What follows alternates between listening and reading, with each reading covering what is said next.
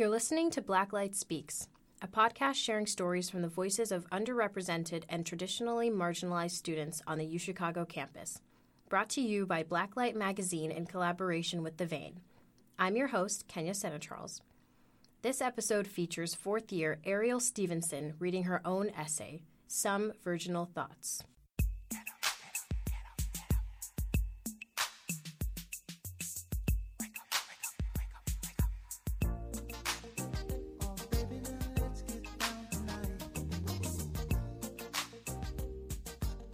My family left DeSoto, Texas on a Tuesday to come to Chicago. Two days before that, I had my purity ceremony. That sounds really scary, I know. You have probably an image of large groups of young girls pledging to stay pure while staring deeply into their father's eyes. Mine was not like that. It was private, with eight of my family members in attendance and some of the other girls from my church. My father did not show up, and I pledged my virginity to myself as planned. My two aunts picked out my ring and Ipkiss instead of the garish True Love Waits. That was in September 2011.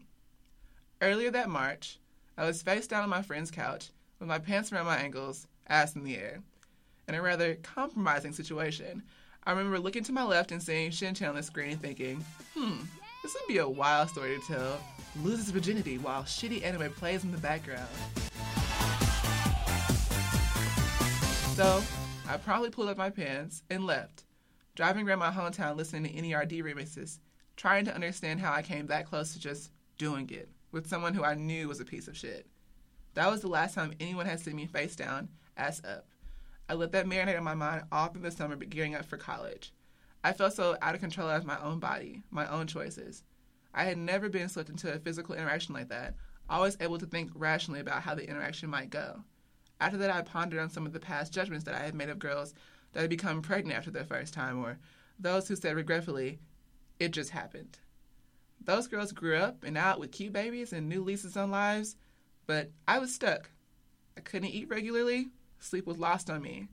I never wanted to grow up to become someone that would be mentally vacant in any situation, especially sex. So, I made a choice for myself. Early this week, I saw that a 17 year old boy went on a stabbing spree, attacking innocent women because he was a virgin. He blamed all women for the fact that he wasn't getting laid before he was even old enough to vote. While I cannot understand why he blamed all women, I did understand why he had enough passion over being a virgin to do it. I have never seen my virginity as a burden, something that weighs me down at parties or on dates, but other people have. When I explain to people what my ring is for, it mainly follows after cracking some extremely crass joke. For example, I sent my friend this text talking about this guy that I thought was really hot, and it reads In a hypothetical world where I didn't feel obligated to fulfill a life pledge I made to myself before God, I would let him do several, several things to me that I just don't feel like you actually want me to type out, but like, he could call me the N word, hard R and everything, and I would still bust it wide open for him. Like, he could choke me and slap me and spit in my mouth, and I would just be like, okay. People tend to think I'm joking as a result, or they ask me a series of questions that I would place under none of your damn business. Is it for, you know, religious reasons? Did you, like, have some sexual trauma in your past?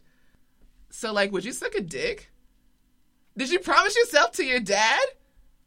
Or they proceed to give me their unsolicited opinion on the matter. Oh, you're never to find someone that's to wait for you.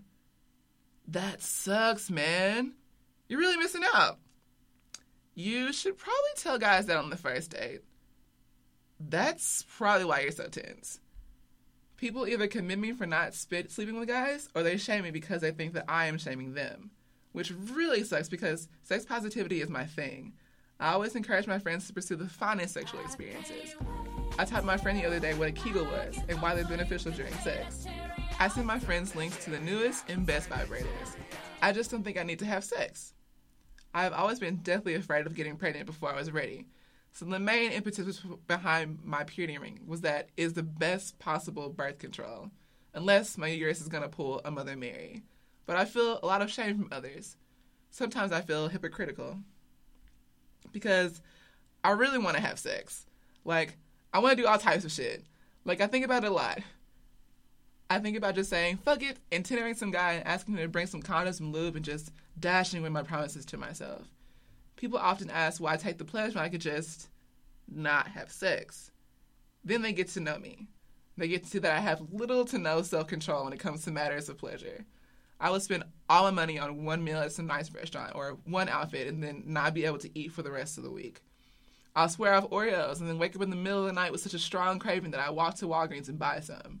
I can't stop myself from pursuing physically pleasurable things, so I feel I had to make this pledge. But it's still not burdensome. There's no guarantee that my sexual experiences will be full of orgasms and new outlooks on life if I just start fucking guys. Just as there's no guarantee that my future husband and deflowerer won't suck out my life force and cheat on me after I squeeze out a few puppies. What is known is that I have complete control over this aspect of my body and life. My vagina, my rules. My sexuality exists with or without intercourse. However, it took me a long time to situate that aspect of myself what I've learned of the social construct of virginity and what I like in intimate situations. Now I know that my sexuality exists regardless of whatever I choose to do. And that is a great sensation.